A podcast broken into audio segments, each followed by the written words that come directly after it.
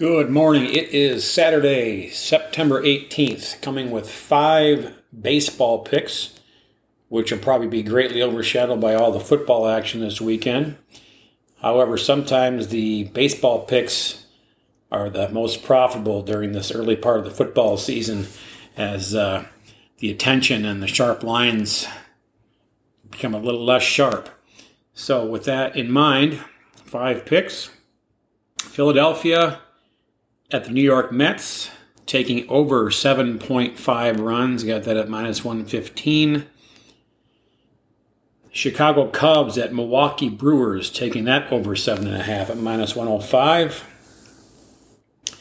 And then the favorite pick of the day St. Louis Cardinals minus 115 on the money line over the visiting San Diego Padres. The second best pick of the day the Atlanta Braves plus 112 on the money line over the San Francisco Giants, visiting the Giants. I do believe the Giants will falter just a little bit down the stretch for the Dodgers to catch them.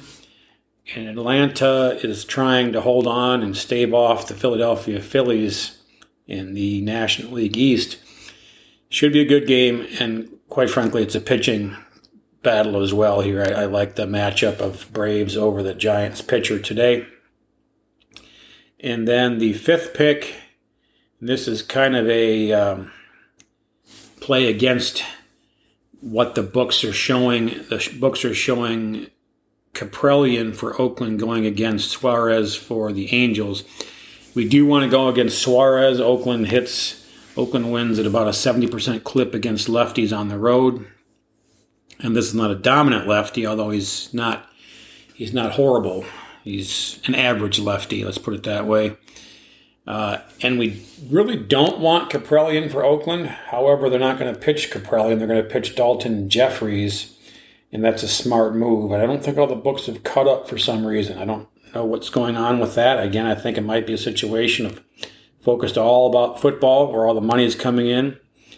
So you're gonna be hard if your book says um, Kaprielian, you're gonna have to take action, which is typically what we play in baseball nowadays, unless uh, specifically stating listed pitchers.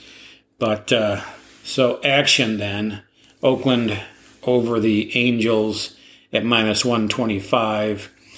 The Angels are somewhat mailing it in. They're not. They haven't completely given up. No, no professional sports team completely gives up, but they're not playing at the highest level, although they are at home. Uh, Oakland is clinging on to wild card playoff.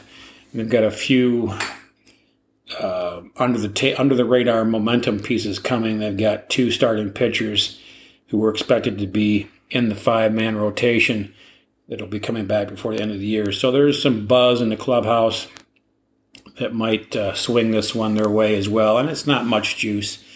That is by, uh, I would rank that as the fifth best play of the five. Again, St. Louis, then Atlanta, then Philly and the Mets over, then the Cubs and Milwaukee over, and then Oakland on the money line. I don't really believe any of these are good for parlays. You could do uh, St. Louis and Atlanta if you need to. So that's the five baseball plays. Just do a very quick recap on football. Some of these have already started, but we'll go through what we've got on the uh, college first. We uh, have Air Force, these are bonus parlays. Air Force and under, now the, the lines may have changed, but when we posted this originally several days ago, Air Force to win and under 53.5 points as a parlay at plus 300.